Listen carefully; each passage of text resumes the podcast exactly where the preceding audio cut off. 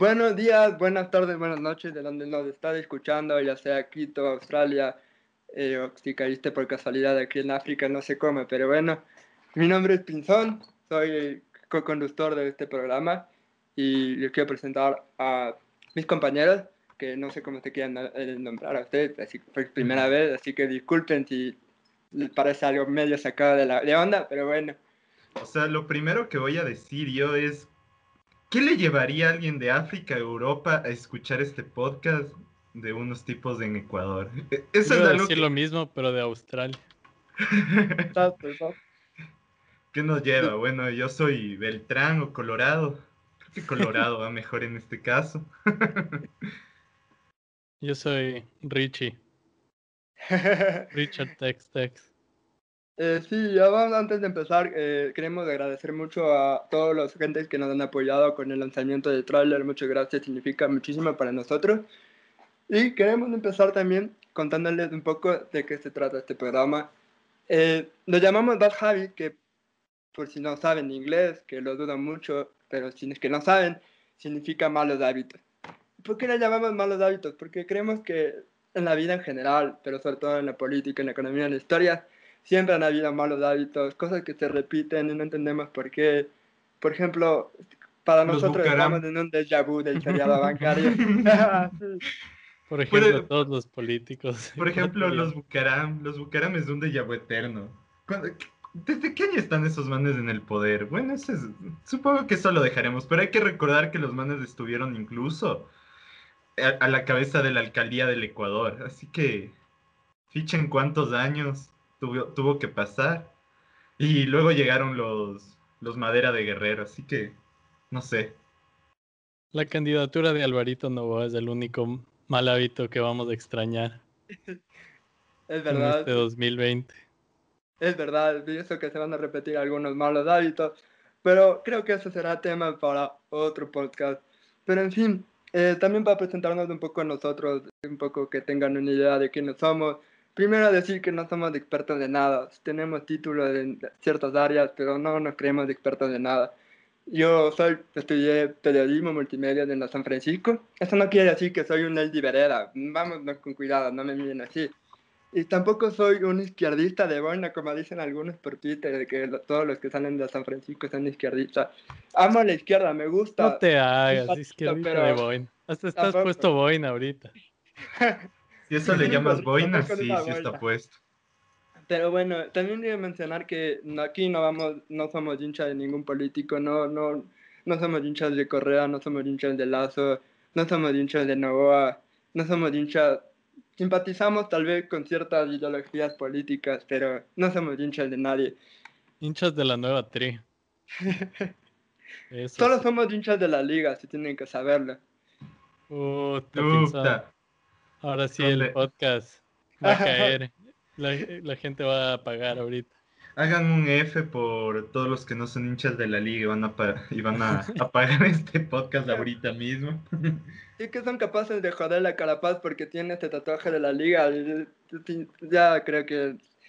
Pero bueno, sí tienen que saberlo. Tal vez, tal vez somos hinchas del Ecuador y de la liga, pero nada más. Y entonces ahora les doy un, un ratito la palabra a mis compañeros para que se presenten también un rato perdona, mis camaradas. La Unión Soviética en este momento y bueno, momento, creo que es un momento incómodo. No, no vamos a hacer ninguna revolución a partir de este podcast, no se preocupen, o tal vez sí, no sé. No sé cuál es la perspectiva que tienen realmente con eso. No sabemos cuál es el objetivo del podcast, pero vamos a averiguarlo mientras seguimos. Yo estudié la gloriosa carrera de marketing deportivo. ¿En dónde? Di, la universidad, no tengo en la UD, en la UD, obviamente. Y, ahora estoy, y ahora estoy. Yo tengo una pregunta. ¿Amas lo que haces? No, mentira. Obvio, sí, amo, amo el deporte, obviamente. Y también estoy siguiendo una maestría en, en economía del desarrollo en Flax antes, de que se antes de que se pregunten por qué es de esa combinación, les voy a decir que no voy a responder eso aquí. Si quieren, dejan en, los comentarios la pregunta y la responderé cuando me dé la gana. A ver, yo estoy, eh, estoy entrando desde Chicago aquí a la discusión. Estudié por acá música, estudié un poco de relaciones internacionales, política, economía, un poco de todo. Y supongo que la única otra cosa que diría de introducción es escuchen el nuevo single que sacó Grace en Spotify y tenemos un poco más de música por ahí, así que si es que van a seguir al podcast también sigan a la música que, que ponemos.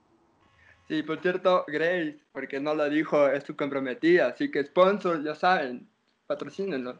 Este hombre necesita traer plata a su hogar. Ajá, ya toca pagar la, la renta, weón.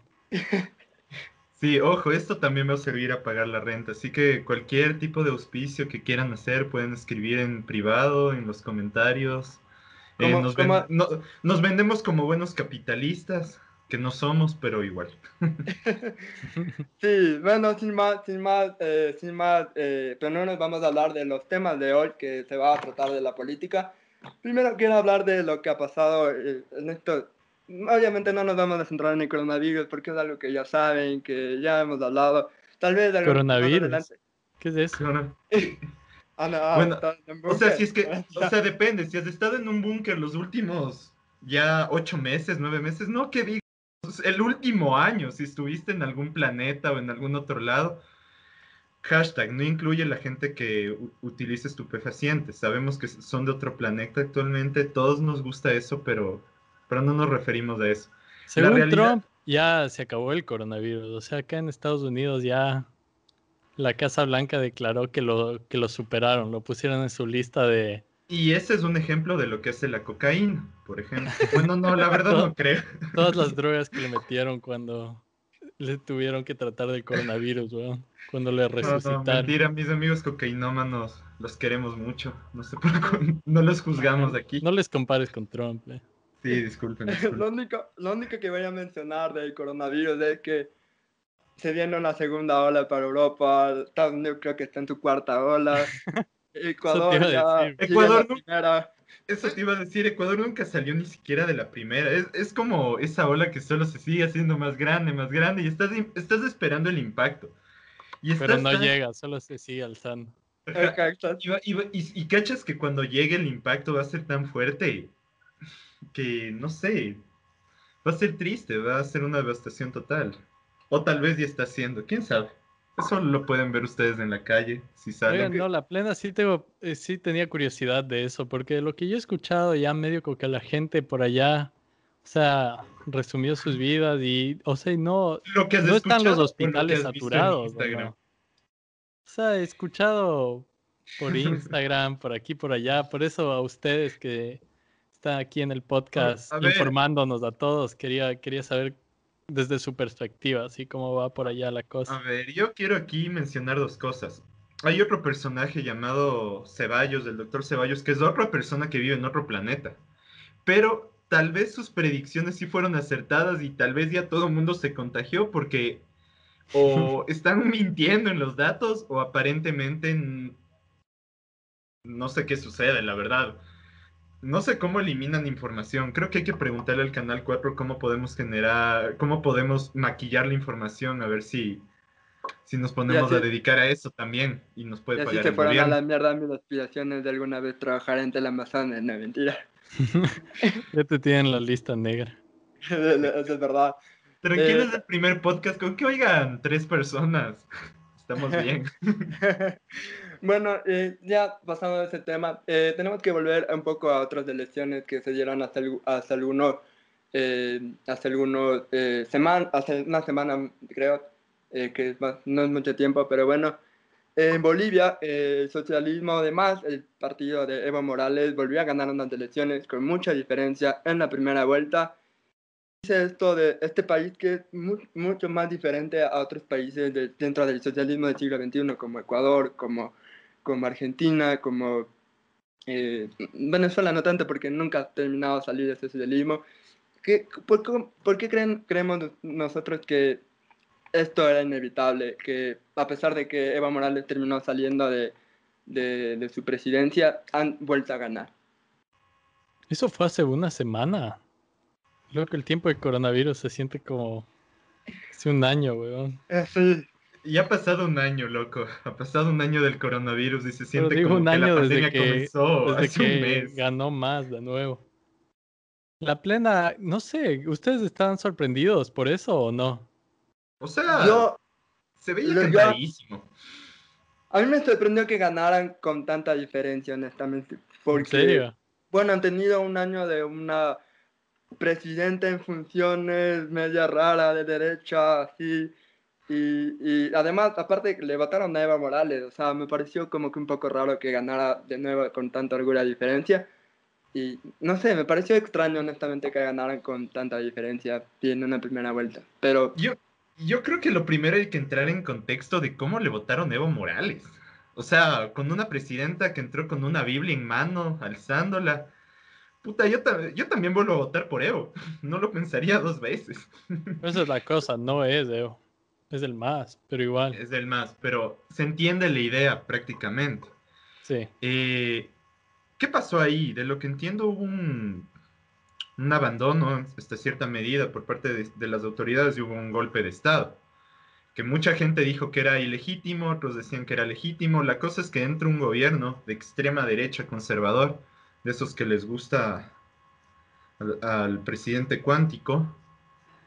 Y, y ya, pues está. ¿Cuánto tiempo estuvo en el poder? Sí, estuvo un buen tiempo. Nos. No sé, el tiempo del coronavirus se siente extraño. En tiempo de coronavirus se siente como tres años. En tiempo real. no sé. Ah, eh, Igual creo que dentro de todo, como ya dije antes, eh, Bolivia fue el único país que relativamente le fue bien con el socialismo del siglo XXI. Creció bastante, eh, tuvo, creo que atrajo bastante inversión. Entonces creo que es bastante lógico que siguieran confiando también en ese gobierno, ¿no? Sí, yo creo que el problema realmente en las elecciones fue eh, el intento de Evo de volver a lanzarse, que la verdad yo creo que desde el principio simplemente deberían haber lanzado otro candidato. Yo creo que les hubiera ido bien, igual en las elecciones hubieran ganado como ganaron esa vez, pero sin el problema del golpe de Estado, porque no hubiera habido una razón legítima, entre comillas, ¿no? Que usaron como para sacarle a Evo. Pero ya eso se demostró en estas nuevas elecciones que el MAS tiene mucho más apoyo y probablemente hubieran tenido más apoyo en ese entonces, como ganaron las elecciones igual, pero yo creo que hubieran podido ganar sin Evo, o sea, podrían haberse lanzado con otro candidato. A ver, aquí viene una pregunta para ustedes.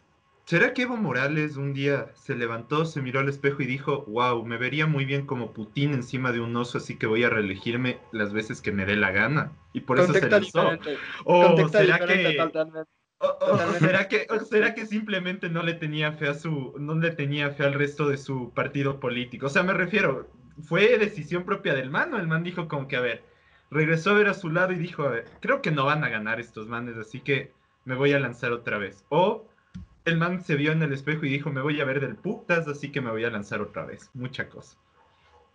Yo creo que sí dijo, me quiero lanzar otra vez, porque, bueno, igual han terminado ganando con otro candidato que igual es una figura importante, según te entiendo, de- dentro del MAS, porque fue ministro, creo, de Industria, fue ministro de Finanzas, fue un ministro bastante importante dentro del gobierno de Evo Morales. Entonces, creo que eso fue bastante importante, pero yo creo que tal vez sí quería todavía no saltar el poder. No sé qué piensas tú. No sé, en cuestión de los motivos personales de Evo, no sé si es que podamos alguna vez saber con certeza, a menos de que obviamente Evo salga y declare, y probablemente sí hizo declaraciones de por qué. La gente estoy seguro que le preguntaba por qué quería lanzarse a la reelección, pero eh, yo creo que de ley había parte de él que decía, o sea, sí, sí me puedo lanzar a la reelección y probablemente voy a volver a ganar como ganó. Entonces, ¿por qué, ¿por qué no? Así, o sea, el riesgo que había en eso tal vez en ese momento no se veía tan grande, se veía como una victoria más asegurada.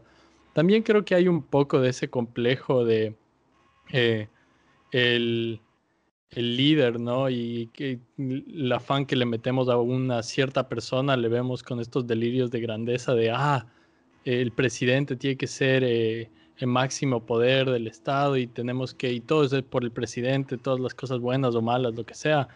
Y supongo que por eso el partido como más, no era el enfoque, sino era un poco más de Nevo. Y eso es lo que se ve en todo lado ahora, o sea, con tantos eh, cabezas de Estado que se están haciendo pasar por superhéroes o supervillanos, dependiendo de cómo le veas, ¿no? Pero eh, yo creo que en ese caso capaz fue eso de tenemos que seguir solo poniendo toda la fe en una persona, ¿no? Él era el máximo exponente del más y quisieron no, no desviarse de eso, pero claramente le sale mejor estrategia, yo creo, al más seguir construyéndose como partido. O sea, no es solo Evo, no es solo el, el presidente que va a tomar poder, sino es el, el, partido y el movimiento, o sea, todos los movimientos sociales que son parte del MAS, todas las organizaciones, sindicatos, etcétera, etcétera. Todas las organizaciones indígenas, o sea, es un movimiento grande, entonces deberían enfocarse en eso más que en solo el dato presidencial que van a lanzar, por más de que Evo haya hecho muchas buenas cosas o lo que sea, que tal vez aún haya sido popular, cualquiera que haya sido la excusa, ¿no? Para que se vuelva a lanzar. Claro, sí. Y para cerrar este tema, eh, que, que, que, tal vez esta, esta forma como ganó la izquierda en Bolivia es una advertencia para Ecuador que con Arau en febrero podemos vivir lo mismo. Nah. Nah. No, eh, no, no, no, ni se acercan a hacer lo que es del más, bro. Sí, hasta, es, justo, es justo lo que hay que ponernos a pensar. Eh, bueno, digamos que, el, que los Madera de Guerrero, por así decirlo, tienen una imagen como que un poco más fuerte, pero tú ves a Creo, Creo va a desaparecer con Lazo. Lazo es Creo, Creo es Lazo. Lo mismo sucede con, sucedió en su momento con Rafael Correa y un partido que ya no existe, que es Alianza País. Entonces, aquí se, ahí se puede divisar lo débiles que son estas estructuras políticas y lo carentes de apoyo social que tienen. Ahora, ¿puede ganar Arau? Puede ganar. Sinceramente creo que va a entrar un presidente con una Biblia en mano y diciendo que el aborto no debe ser legal. Sí, es más probable que gane Lazo, definitivamente. ¿Eso es un problema? No, porque entre quien entre, la ola le va a reventar en la cara. Exacto, exacto, exacto. Eh, ¿Y tú, Ricky, qué piensas? Yo de que pueda ganar Arauz o no, eh, aún no estoy seguro. La verdad es que la veo difícil. Yo creo que probablemente, o sea, aún falta, aún no se puede ver, pero yo al que más le favorecería en estos momentos de cuestiones de que probablemente gane sería Lazo, la verdad. Personalmente, eh, cuando estamos comparando con el más, ¿no? Eh, eh, yo creo que Pachacútec tiene mucho más sentido en si quieres hacer comparación, pero el problema es que obviamente ellos no tienen el apoyo y, y la historia, ¿no? Para ser el más. Por más de que en cuestiones de estar respaldados por organizaciones sociales, movimientos sociales y todo, yo creo que Pachacútec es el que más eh, como que sentido tiene y más base popular. Pero de ahí a que sean eh, el partido que vaya a lanzar un candidato con suficiente atracción y suficiente popularidad, eso ya es otra cosa. Así que no sé aún, pero yo no diría que la situación de Arauz es similar a, al MAS eh, ganando la, la, elección de este año. Perfecto, también vamos de que mientras se estén acercando las elecciones de Ecuador, si ustedes gustan y escriben bastante en nuestros comentarios de nuestras redes sociales, vamos a hacer un análisis de candidato por candidato pasando desde Guillermo Lazo hasta Juan Fernando Velasco. Les prometemos análisis de, de todas sus propuestas de campaña y demás. Y, de su, y por supuesto de su música. Ricky, ponte a escuchar Juan Fernando Velasco, aunque sea una tortura para en algunos momentos.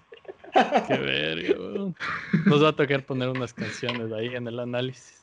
Yo nací en este país, obviamente. bueno, Ahora, el segundo tema que quiero tratar rápidamente, así es Chile, porque me parece que es, un, es muy importante lo que acaba de pasar en Chile la semana pasada, pues Chile votó por reformar la famosa constitución de Augusto Pinochet, que permitió el más famoso laboratorio neoliberal del mundo, como lo saben llamar.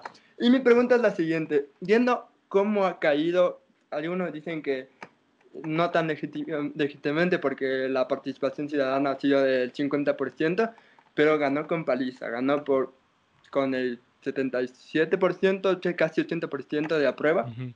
Entonces, mi pregunta para ustedes es, el- ¿ha fracasado el laboratorio neoliberal de Chile? Claro. Aparentemente, o sea, esto es lo que refleja ese 8-2 que le metió el cambio de la consulta popular a, Literal, a un mantener la goleado. misma constitución. No había una paliza así desde noviembre, pero fue una paliza igual. Em, es interesante porque mucha gente ve esto como unos triunfos de la izquierda sobre la derecha, pero la pregunta es, ¿Evo Morales sí, repre- sí representa realmente todo lo que la izquierda quiere en un principio y segundo, eh, y segundo, perder esa constitución de Pinochet realmente es lo que todo mundo cree? O sea, se va a llegar a, o sea, se va a llegar a algo. Porque, a ver, seamos sinceros, nosotros leemos la constitución y todos los planes que tenía Rafael Correa y nosotros deberíamos de estar en una utopía paradisiaca. ¿Qué tanto se, ¿qué tanto se puede cumplir de la constitución realmente? De la nueva. ¿Dónde quedaron los derechos de la naturaleza? weón? ¿Dónde quedó Miyazuni? Exacto. Eh, eh, igual, Es, sí es verdad eso. Lo que dice, creo. Dale, ¿qué ibas a decir? Ah, Pinzón, perdón. Eh, eh, todo ya. ya se edita eso, ¿ves? ya nada. Ah, ya, Eh, bueno. em, ¿qué, qué iba a decir? Tienes que Eh, igual- poner un pip cuando. Tienes que es, un concepto, es un concepto muy interesante eh, que eh, también se aprobó que esta constitución sea reformada por ciudadanos que van a ser elegidos en unas elecciones. Ahora, bien, si van a entrar políticos o ciudadanos comunes, no lo sabemos, pero igual me parece algo súper interesante porque también es la primera vez que va a pasar algo así. Eh, O sea, si se lanza Axel Kaiser es lo mismo que es lo mo- mismo que volver al laboratorio neoliberal, creo yo. No hay ¿Qué mucha va? ¿Tú diferencia. crees que va a ganar ese man? O sea, ¿Quién sabe? O sea, yo no, yo no doy por sentado ninguna cosa. o sea, yo, yo creo que hay oportunidad. Es momento histórico en Chile. Eso es, eso no se puede negar. Más que nada por lo que dijimos, o sea, esa constitución de Pinochet es algo tan icónico del cambio que sufrió Chile en el siglo XX, o sea, de uno de los muchos cambios, ¿no? Pero ese fue como que el último cambio ah, fatal que eh, sucedió en Chile. Entonces no se puede negar que el cambio de la constitución es uno de los pasos más grandes que se ha dado como que para eh, tratar de, arreglar eh, el pasado y todo lo que se dio en, en esos años. Pero es cierto lo que dice el José, que una cosa es que haya la oportunidad de cambio y otra cosa es cuáles son los verdaderos resultados que se dan. Y no sé lo suficiente acerca de la situación del país como para poder decir, creo que sí va a aguantar o no, porque va a depender mucho de que haya apoyo popular en cuestiones de protestas, movilizaciones, o sea, que la gente siga saliendo a protestar para poder asegurarse de que no vaya a ser un cambio solo simbólico, pero también obviamente tiene liderazgo político de algún proyecto organizado, ya sea un partido o tal vez alguna coalición, así algún grupo de partidos que pueda organizar algo, o sea, una alternativa de verdad. Entonces, toca ver tal vez qué, qué, qué se da en los próximos años, o si no, hacen una constitución que se ve bonita, pero de ahí eh, destruyen y explotan el Yasuní, que es la movida clásica. Es muy interesante que mencionen esto de las protestas porque Chile lleva buscando este cambio de reformar la constitución desde hace más de un año con protestas. Muchos que pensaron que violencia, entonces creo que igual ellos han logrado una presión, algo simbólicamente muy importante, como decimos. Sobre todo para yo que he leído muchísima historia de Chile, porque he ido a visitar, porque he tenido también clases de universidad. Y primero esa constitución de Pinochet, aunque hizo muchos cambios positivos para Chile, fue una constitución ilegítima, ¿no? Porque se creó y se aprobó en un estado de mucho miedo, ¿no? Y además es una constitución que duró muchísimo tiempo, a diferencia de, por ejemplo, Argentina o Ecuador o Brasil, que salieron las dictaduras y esas constituciones se reformaron. La de Pinochet acabó la dictadura y no se reformó hasta después de, de, de, los 90, casi, casi 30 años, ¿no? Entonces es muchísimo tiempo y esa gran diferencia y y, que es muy importante mencionarlo, ¿no? Sí, o sea, ya hacía falta el cambio, es algo que nunca, nunca terminó por darse, pero claramente, al menos desde afuera, es lo que parece, era algo que ya hacía falta que se dé. Claro, y también es muy interesante porque muchos dicen, ah, esto fue de la protesta de la generación de cristal de la izquierda de Chile, pero si saben de la historia de Chile, es una historia que va mucho más allá, que empieza con la revolución de los estudiantes, la llamada revolución pingüina en 2005, que empezaron a exigir cambios en la educación eh, y después que se volvió a dar en 2012. Entonces es un proceso que ya lleva su tiempo, no es algo que estalló hace un año, que a veces parece la gente que no parece entenderlo, ¿no? y que nosotros que nos están leyendo esperemos que la tengan claro, que la historia no se construye en un día, se construye en años de años de años. Excepto para Guillermo Lazo. Para él 100 minutos es suficiente para construir historia y transformar Ecuador en la próxima potencia mundial. Saludos a Guillermo Lazo. 100 minutos de, de COVID, que son más como 100 años de soledad, Sí, es verdad, es verdad. Bueno, ahora noches. bueno, ahora vamos a irnos al plato fuerte porque ya estamos muy, muy cerca de las elecciones de la superpotencia del mundo, que es la Unión... Ah, no, ya, ya, sí, sí, perdón. Es, la, la, República Democrática de China. Eso te iba a decir. ¿Qué es la República Democrática de China? Sí, señores, vamos a hablar de las elecciones de China. No, no, mentira. Como decíamos, tenemos un corresponsal que está en la situación, que vive la situación, y como está ahí en Chicago, vamos a hablar de las elecciones de Estados Unidos. Tenemos que decir que aunque esto va a salir el día de esas elecciones, se está grabando un poquito antes, entonces no vamos a tener todo, todos los datos al día. Pero bueno, eh, así, Ricky, creo que como tú vives ahí y sabes un poquito más que nosotros, que nos resuma cómo ves este, este combate entre Donald Trump y Joe Biden. Joe Biden, espera, yo creía que Bernie Sanders estaba aún en no. Yo creía que era Kanye. qué pasó con Kanye West, Déjame vivir en mi mundo feliz, güey. Ah, Kanye West, ese sí está, pero se estaba lanzando de vicepresidente. y entonces, bacán, hablemos del man. No mentira. Oye, ¿en qué momento Estados Unidos se volvió Ecuador? Esa es una pregunta que quiero hacerte, Ricky. ¿En qué momento el, Donald Trump y Kanye West se lanzaron, decidieron que era buena idea ser políticos? En Ecuador ha pasado mucho tiempo. en, Ecuador, pasa mucho. Hay como saludar a Ulises de la Cruz, hay como saludar a que está el Team Delgado. Pero ¿en qué momento Estados Unidos? Creo que fue cuando Arnold Schwarzenegger se hizo, ¿qué es? El gobernador, de California. Yo me imagino que fue por ahí. Y cuando tuvo que tomar esa decisión en Los Simpsons sobre si poner un, un domo gigante. Tenemos que poner un clip aquí de esa parte. Ajá. Ajá. A ver, no, ahora sí, las elecciones, verás, la sorpresa, para la sorpresa de muchos, Joe Biden está sorprendentemente bien en, la posición, al menos ahorita, aparentemente al man le está yendo bien, ¿no? Porque te soy honesto, yo cuando eh, en febrero, creo que fue finales de febrero, tal vez fue en marzo, que Bernie Sanders declaró que ya iba a acabar la campaña, que ya no iba a seguir, lo que sea. Creo que fue a finales de marzo. Eh, ese rato Trump parecía que ya, ya tenía, la tenía hecha, ¿no? Porque el Partido Democrático estaban los unos entre los otros, así matándose, que no sabían a quién elegir. Y Joe Biden, él no, no parecía un candidato fuerte hasta súper tarde en, la, en las primaries. O sea, el man no es que entró y de uno estaba ganando todo, no, loco. El man solo agarró realmente viada una vez que ya se habían salido full de los candidatos más centristas y que terminaron dándole apoyo al man.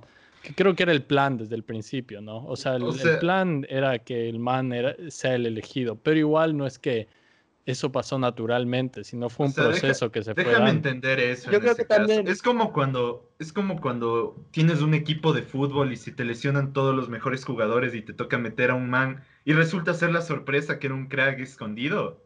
No, no, no, no, no. Es más o menos como que tienes del veterano que todos saben que es malo, pero que igual aún siguen el equipo porque, o sea, no, no, no le han podido votar, ¿no? Simplemente es medio como que icónico, así, algún rato le salieron algunas jugadas, tal vez, o, la gente simplemente linchada le, le cae bien. Y, pero es malo, es malo. Y de ahí van y se te empieza a lesionar todo. Así, de ahí, ¿quién, quién entra? Entra el, veterano que ya no tienes otra, le metes y de ahí le pones a todos, a ver, todos van a pasarle el balón a Tucker, weón. Y, por ahí al man, ya después de tanto pase, le sale un gol. Y sorpresa, sorpresa es el goleador del equipo. Entonces la va a meter de palomita y va a terminar siendo goleador en las elecciones. Yo, honestamente, predicción. honestamente, yo creo que con un poquito de un pase de asistencia del COVID. Ese, esa puede ser. de Trump ha manejado muy mal la pandemia en Estados Unidos.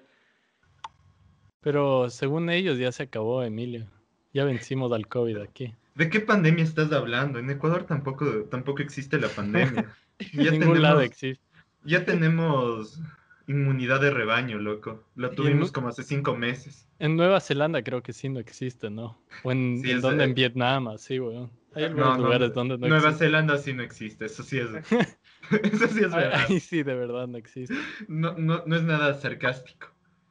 Pero hay una gran duda, que es, ¿se va a repetir un 2016 o no? O sea, Trump hace el milagro y la remonta de sorpresa o realmente esta vez eh, la aparente ventaja del Partido Democrático se consolida y los manes ganan. Eso es lo que no se sabe ahorita. Porque creo que todos quedaron traumados después de lo que le pasó a Hillary en el 2016, que no saben si confiar en los números que se están dando ahorita. Sí, porque ahorita el único que le da como ganador a Trump aparentemente es este es Rasmussen Report, espero haber pronunciado bien. Probablemente no. Le, da, como ganador. Es el único que le da como ganador. Es el único. De ahí el resto de pools está clarísimo. Biden aparentemente va a ser el futuro presidente de los Estados Unidos. Sí, o sea, no, no, no te puedes confiar del todo porque un poco con eso. Y de ahí, en general, yo creo que Trump ha perdido un poco de su novedad. O sea, la novedad del man de ser este político, de, o sea, que no era político, sino era esta figura de afuera que entró a destruir al establecimiento político de Estados Unidos, bla, bla, bla, Yo creo que esas cosas ya medio se han, han pasado y ya no tienen el mismo acoge que tenían como para llevarle y ganarle de una al man. Entonces Biden puede aprovecharse de varias de estas cosas y sin mucho esfuerzo, o sea, creo que el man tiene más chance si es que se queda callado de aquí a la elección porque más suele cagarla cuando dice cosas que ayudarse a sí mismo, pero eh, parece que sí tiene chance. Y, algo, muy interesante acá que tenemos que hablar, que eh, tengo que también hablar un poco para poder poner todo en contexto de eh, cómo funcionan los, la eh, las elecciones en Estados Unidos, porque es un sistema muy diferente. Aquí no se gana por el voto popular, se gana por delegados que tiene cada estado y no vamos a entrar en eso porque es un tema súper complejo, pero es muy interesante. Y aquí entran lo que les, llama, les llaman los estados bisagra, que por lo general hay estados que históricamente pasan una temporada con los demócratas, una temporada con los republicanos, ¿no? Y creo que, por ejemplo, eh, estados que son históricamente republicanos, que, que, ayudaron a eh, ayudaron a, a, Trump en la, con Hillary. en el momento que se está poniendo a grabar otra vez de nuevo.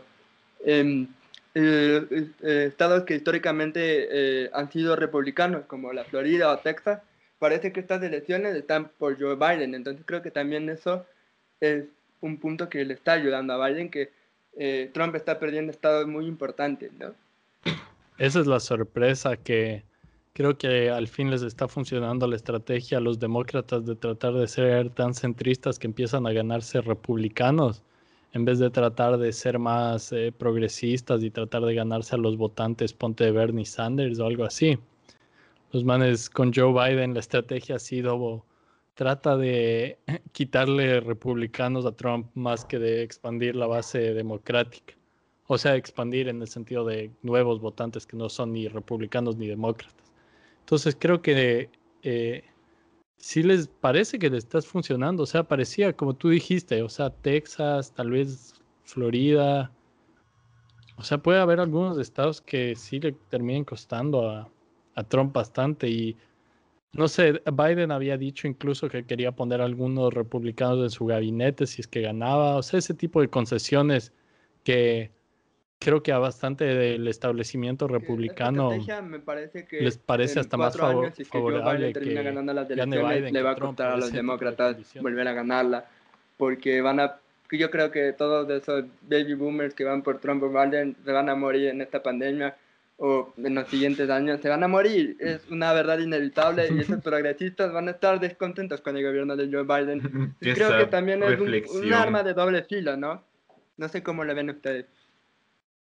Es que aquí hay un punto importante y, esto supongo que Ricky puede, puede dar fe de ello. ¿Cuál es el nivel de ausentismo en generaciones y en qué generación está más presente? Generaciones jóvenes siempre son mucho más ausentistas. Los votantes viejos saben ser más confiables. No te puedo dar números exactos, pero o sea, generalmente, al menos acá en Estados Unidos, esos son los números. Y es otra de las razones por las cuales ponte Trump o Biden tienen una base más confiable, entre comillas, que yo que sé, eh, Bernie que estaba tratando de ganarse votantes jóvenes.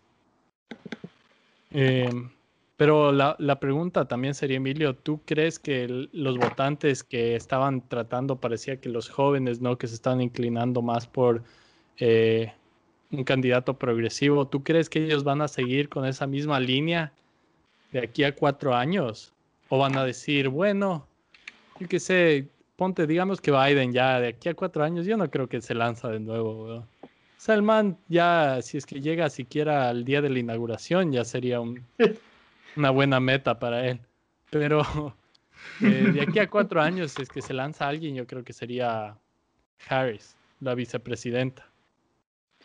Sí, sí, yo creo que ella sería. Y ella, en cambio, está aparentando ser la más como que, ah, soy joven, chévere, soy pues una mujer de raza mixta aquí en Estados Unidos, bla, bla, bla. Entonces, capaz la gente se apacigua con eso. O sea, los votantes jóvenes dicen, bueno, sí tenemos un candidato que no es solo un hombre viejo y blanco, que está lo mismo de siempre, sino es algo diferente. Capaz los demócratas sacan otros, otros cuatro años con eso. Claro, sí, yo creo que todo dependerá de que lleguemos al día de elecciones y veamos la participación, ¿no? Porque podríamos llegar al día de elecciones y pum, los jóvenes no votaron y vuelve a ganar Trump. Entonces... Pero esa es la cosa, los jóvenes están votando por Biden. Yo no sé, la verdad. ¿Quién está votando por Biden? Eso no entiendo. Son los, yo creo que, son más como que demócratas viejos y algunos republicanos, la plena. Yo, yo lo veo de esta manera, verás. Em, aquí en Ecuador, si preguntas a alguien y te dice, no quiero a Lazo, así que seguramente no todos dicen voy a votar por Arauz. Y los que dicen no quiero a Arauz, así que voy a votar por Lazo. Pero no es que votan por una idea política, no es que votan porque saben lo que ofrecen, simplemente votan por una convicción de partido de fútbol. Es como que se esté jugando el Barça Real Madrid y dicen, ¿sabes qué? Yo voy por este. Bueno, yo voy por este. ¿Tiene lógica? ¿Tiene sentido? No. ¿Funciona así la democracia? Peor. ¿Es lo que hay? Sí, es lo que hay. Es lo que hay. Lleve lo que hay. lo que ven. Sí, definitivamente tendremos que a los demócratas, puede que los jóvenes terminen votando un montón estas elecciones en Estados Unidos, pero puede que en cuatro años Biden haga una cagada o el Partido Demócrata haga una cagada y ellos se vuelvan a, a desentender de todo este sistema político, porque también yo creo que una de las claves que ayudó a Trump que gane las elecciones de 2016 fue eso exactamente, que los jóvenes no votaban, que había un porcentaje de abstención de voto muy grande, porque también tenemos que estar honestos que votar en Estados Unidos, por lo que hemos visto en testimonios, y que no lo saben, es muy complicado, porque es en un día de trabajo, muchas veces no tienen permiso, bla, bla, bla, bla, bla, bla. Y Ricky puede darnos un mejor testimonio de que eso es. Los, las, las generaciones jóvenes tienen más deudas que pagar, así que tienen trabajos más largos, peor pagados y pues ya nada. La otra que cosa tienen más tiempo para eso. en estas elecciones, que es lo que también está medio en el aire ahorita, es la pandemia. O sea, de lo que he leído y no sé qué tan cierto sea, no sé cuáles sean los verdaderos números, pero hay un gran eh, número de votantes democráticos por Biden que quieren, o al menos dicen que van, o ya lo han hecho, porque en este punto ya deberían de haberlo hecho, votar por correo, ¿no? Mientras que parece que los votantes de Trump, la mayoría, o al menos en mayores números a los votantes de Biden, dicen que no van a votar por correo, o sea que van a votar en persona. Lo cual significa, uno, que se puede dar ese fenómeno de que el día de las elecciones, por falta de conteo de votos que hayan sido por correo, eh, aparentemente gane Trump al principio, pero que cuando ya se acaban de contar todos los votos que lleguen por correo, etcétera, etcétera, los verdaderos números eh, puedan cambiar el ganador, ¿no? O sea, pueda terminar ganando Biden. Eso es uno. Pero la otra es que realmente esta situación de que, bueno, ahora toca votar por correo, ya no se puede votar por persona, o sea, en persona sí se puede votar, pero tienes todas las complicaciones del COVID, además todas las otras compli- complicaciones que siempre ha tenido Estados Unidos para votar. Entonces, eso sí podría afectar probablemente a alguna base de votantes. Ahora, si es que eso le afectaría más a Biden o más a Trump, no estoy totalmente seguro, la verdad. Probablemente yo diría que si es que vamos por lo de eh, las actitudes hacia el COVID, yo diría que eso afectaría más a los votantes de Biden, simplemente porque la gente eh, en el Partido Democrático han sido, mm, expresan mayor preocupación y tal vez más cautela con lo de la pandemia. Mientras que, o sea, Trump él mismo salió del hospital y decía ya no le tengan miedo, es, es una gripe nomás, yo estoy bien. Cuando estaba más drogado que Cristiano Ronaldo. Más O sea, drogado que Wiz Khalifa luego de una farra. Exacto. Así salió Trump. Entonces, obviamente, sus votantes van a decir allá, ¿qué, qué chucha del COVID? Vamos a votar. Probablemente, pero no sé, o sea, ahí sí habría que ver. Eso es lo que parece ahorita, que es la otra, eh, la otra incertidumbre que hay en estas elecciones. Claro, y eh, también creo que otro factor que determina mucho la importancia de estas elecciones y sí que podrían también un poco explicar por qué hubieron jóvenes votando y eso es del asunto de que Estados Unidos ahorita está en, la guerra, en, en esta guerra de nominar un nuevo, un nuevo juez dentro de la Corte Suprema de Estados Unidos porque murió la icónica eh, jueza que es Ruth, eh, Ruth, no me acuerdo el apellido. eh, RBG. Ajá, así es, que era muy icónica dentro de la imagen, sobre todo feminista de Estados Unidos. Y ahora incluso Trump ya nominó un juez cuando, vamos a poner un poquito de contexto rápidamente esto, cuando fueron las elecciones de 2016, Barack Obama también se enfrentó a la muerte de, un juez de, la Corte Suprema, que fue Anthony Scalia, si no estoy mal, que había muerto y le tocaba nominar a un juez, pero el, el Partido Republicano empezó que no, con la, con, lloriquea de que no es un año de elecciones, no tiene derecho un presidente saliente a poner un juez en la Corte Suprema. Y hoy nos hemos encontrado con una situación muy parecida y el Partido Demócrata con su hipocresía habitual le ha dejado a Trump nominar un Partido candidato. Republicano. Sí, sí. Ajá. Pequeño Y- error. Ah, son el- uno y lo mismo, güey. Claro, sí, y es una de las críticas también que dicen los jóvenes, decir rápidamente que Biden a la final es el establishment, pero en demócrata. Ajá.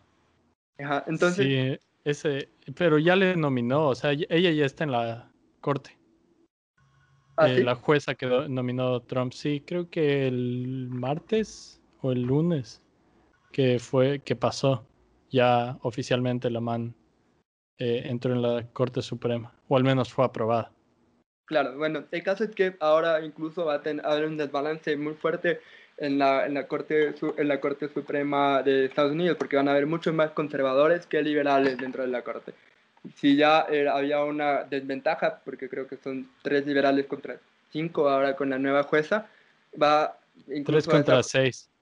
y un montón. Entonces, eso va a ser un problema porque ella incluso ha coqueteado con la idea de volver a prohibir el aborto, de volver a, eh, en, definitiva, eh, eh, quitar reformas que se han hecho en Estados Unidos que han sido muy importantes. Entonces, creo que los jóvenes también, si votan o no, es porque están viendo como una lesión súper crucial dentro de sus vidas, ¿no? O sea, la, la cosa es que en este punto ya no puedes hacer nada, pero ella entró y ya se va a quedar o sea, no sé cuánto, hasta que se muera, capaz. Claro, unos 20 años. Bastante joven, ¿no? Sí, creo que no sé cuánto, sí, 40 y pico, tal vez, no sé. Claro, sí, es un problema, para algunos puede ser un problema, pero para otros no, porque en teoría el poder de Estados Unidos está mucho más separado que países latinoamericanos, ¿no? Pero, o sea, tiene cierta independencia, pero no del todo. O sea, está separado hasta que tienes el mismo partido en todas las, eh, todas las ramas del gobierno. Que prácticamente si es que, digamos, realmente ganara Trump de nuevo y no les va tan mal a los republicanos, los republicanos prácticamente tendrían control del gobierno completamente. O sea, si es que mantienen Senado, el Ejecutivo y Judicial, ahora que tienen una mayoría, super mayoría conservativa, entonces ahí ya no importa tanto que esté descentralizado, ¿no? Y o sea, aparte de eso, ahorita eh, y por varios años ha sido más que el poder formal, el poder informal de los grupos de interés, eh, la gente que está eh, respaldando las campañas, donando dinero a los candidatos, todo, ha solidificado el mandato de lo que le llaman el establecimiento político, no tanto del, en el Partido Democrático como republicano. Así que sea descentralizado o no el poder, esa descentralización sirve más que nada para mantener el status quo en cierta forma. Entonces, no es un argumento que sirve como para decir, ah, no te preocupes de que haya una supermayoría en la corte de completamente conservadora, porque el poder está descentralizado y por lo tanto no va a haber una sola entidad controlando el gobierno, cuando en realidad es prácticamente lo opuesto, que eso se puede dar precisamente porque hay en esencia una entidad, entre comillas, una sola, pero en realidad es un grupo de intereses que han estado actuando en coordinación por varios años, que ha estado metiendo plata al gobierno hasta asegurarse que solo tenga gente que le favorezca. Dinero, exactamente, José. Bueno, eh, el caso, eh, para ya ir cerrando un poco el programa del día de hoy, eh, tengo esta pregunta que creo que es importante porque eh, creo que tenemos que también darle un poco la, de lado a esa voz, aunque, aunque sea un poco extremista. Pero, ¿de verdad sería tan malo, tan malo otros cuatro años más de Trump?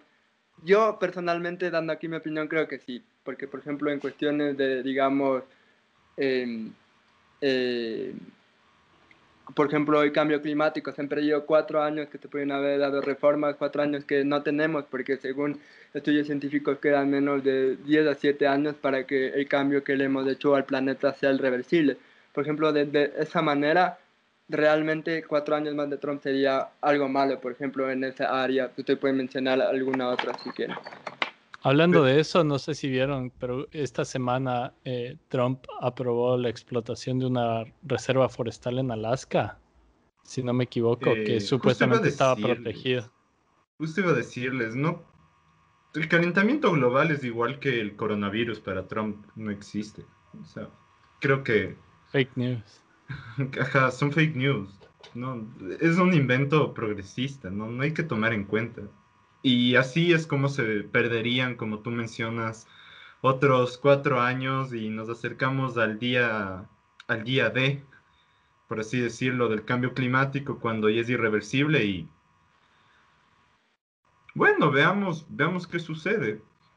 Si es que seguimos pensando que... ¿Qué sucede? Ajá, o sea, la gente no quiere aceptar que el tema del coronavirus se da por un tema de cómo estamos relacionados con la naturaleza lo ven como un suceso muy, ¿cuál sería la palabra?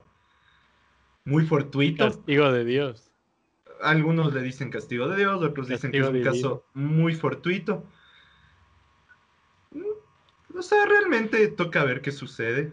¿Qué tan malo es el impacto del cambio climático a la larga?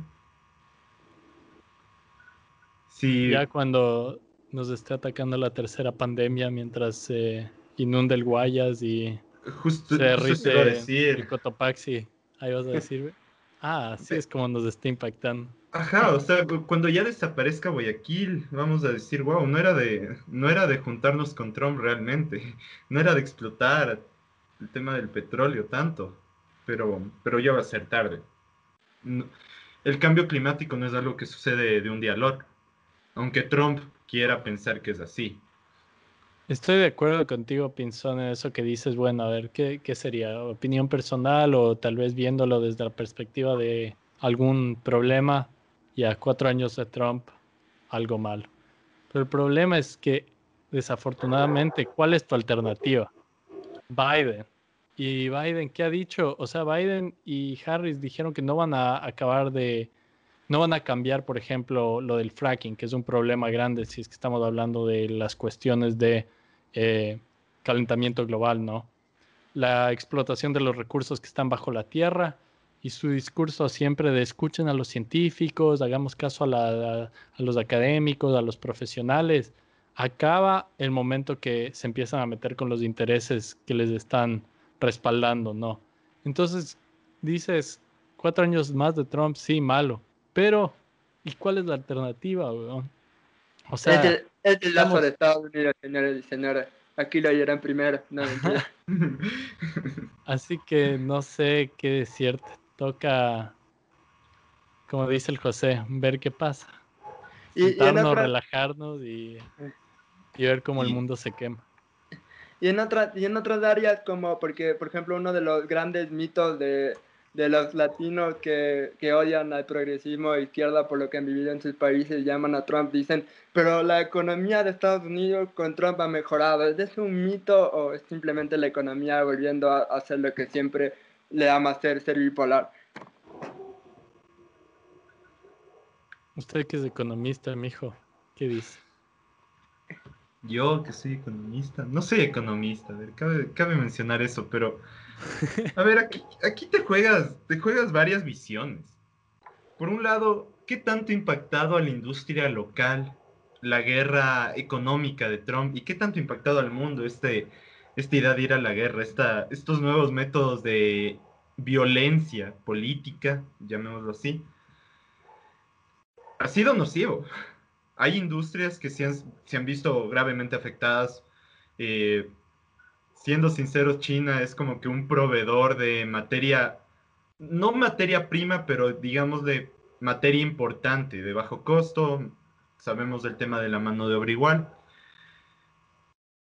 Y bueno, la idea detrás de esto de Trump es básicamente, bueno, eh, muchas industrias han muerto.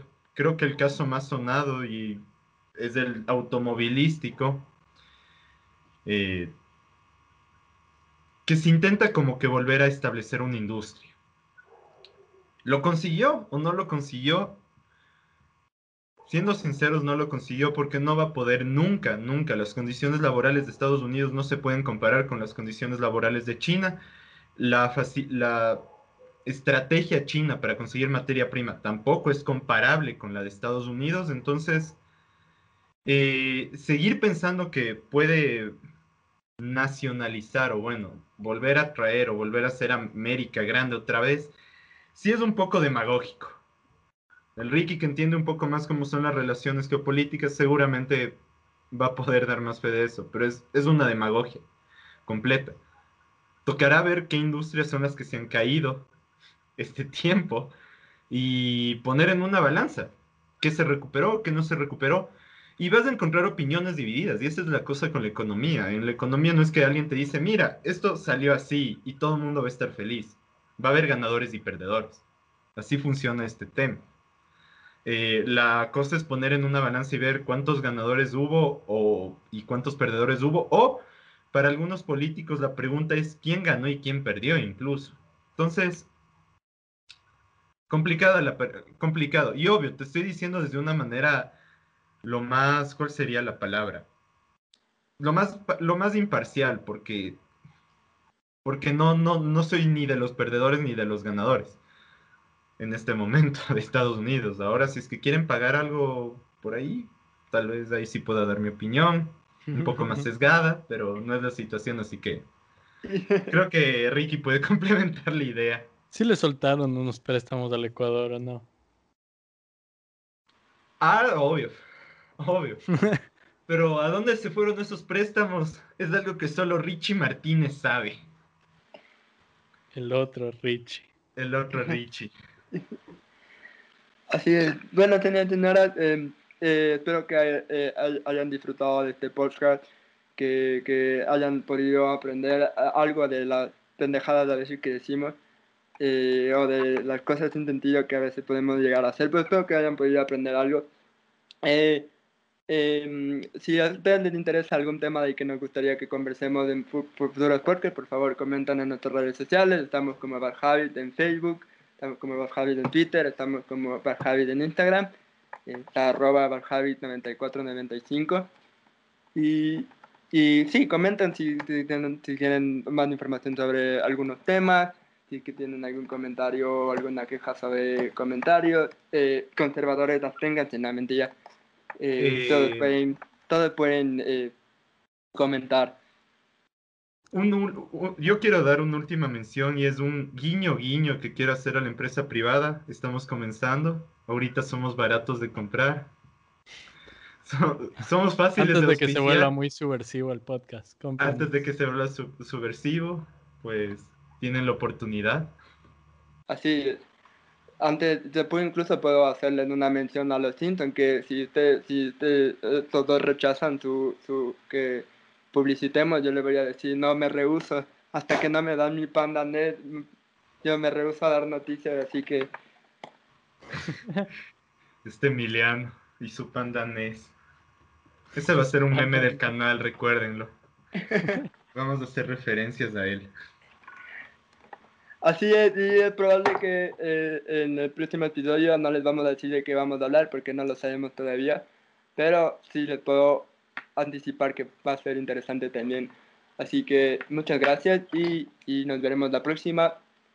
Oye, espera, antes de que nos veamos la próxima, me imagino que tal vez el próximo episodio tenga que ver con quién gane las elecciones de Estados Unidos, entre otros temas, ¿no? No, no creo que sería bueno hablar de las elecciones de Estados Unidos. no, no, mentira. Sí, sí, vamos a hablar, obviamente, de los resultados y de lo que haya pasado. Probablemente para ese entonces estemos en la quinta ola en, en Quito. Lo dudo, pero. Será de la quinta ola del COVID, entonces. Ajá. Sí, así es. También, sí, puede, eh, claro que sí, anticiparemos que hablaremos un poco de los resultados de las elecciones. Vamos a analizar qué pudo, qué pasó porque, porque Biden ganó acá, porque Trump ganó acá, vamos a hablar por eh, qué nos pareció el nuevo PlayStation 5, guiño guiño Sony y guiño guiño Sony USA. Si quieren hacemos un unboxing, en, unboxing así en vivo, con mucho gusto. Y lo más importante, voy a dejar una pregunta. ¿En qué momento se va a acabar el mundo? ¿Y, de qué ¿Y cómo creen que va a terminar el 2020? ¿Va a haber un plot twist brutal? ¿Va a haber un meteorito? Tal vez baje Jesús. Déjenlos en los comentarios. Sí, ¿cuál es el season final del 2020? Este episodio final va a estar brutal. Estén atentos y manténganse vivos.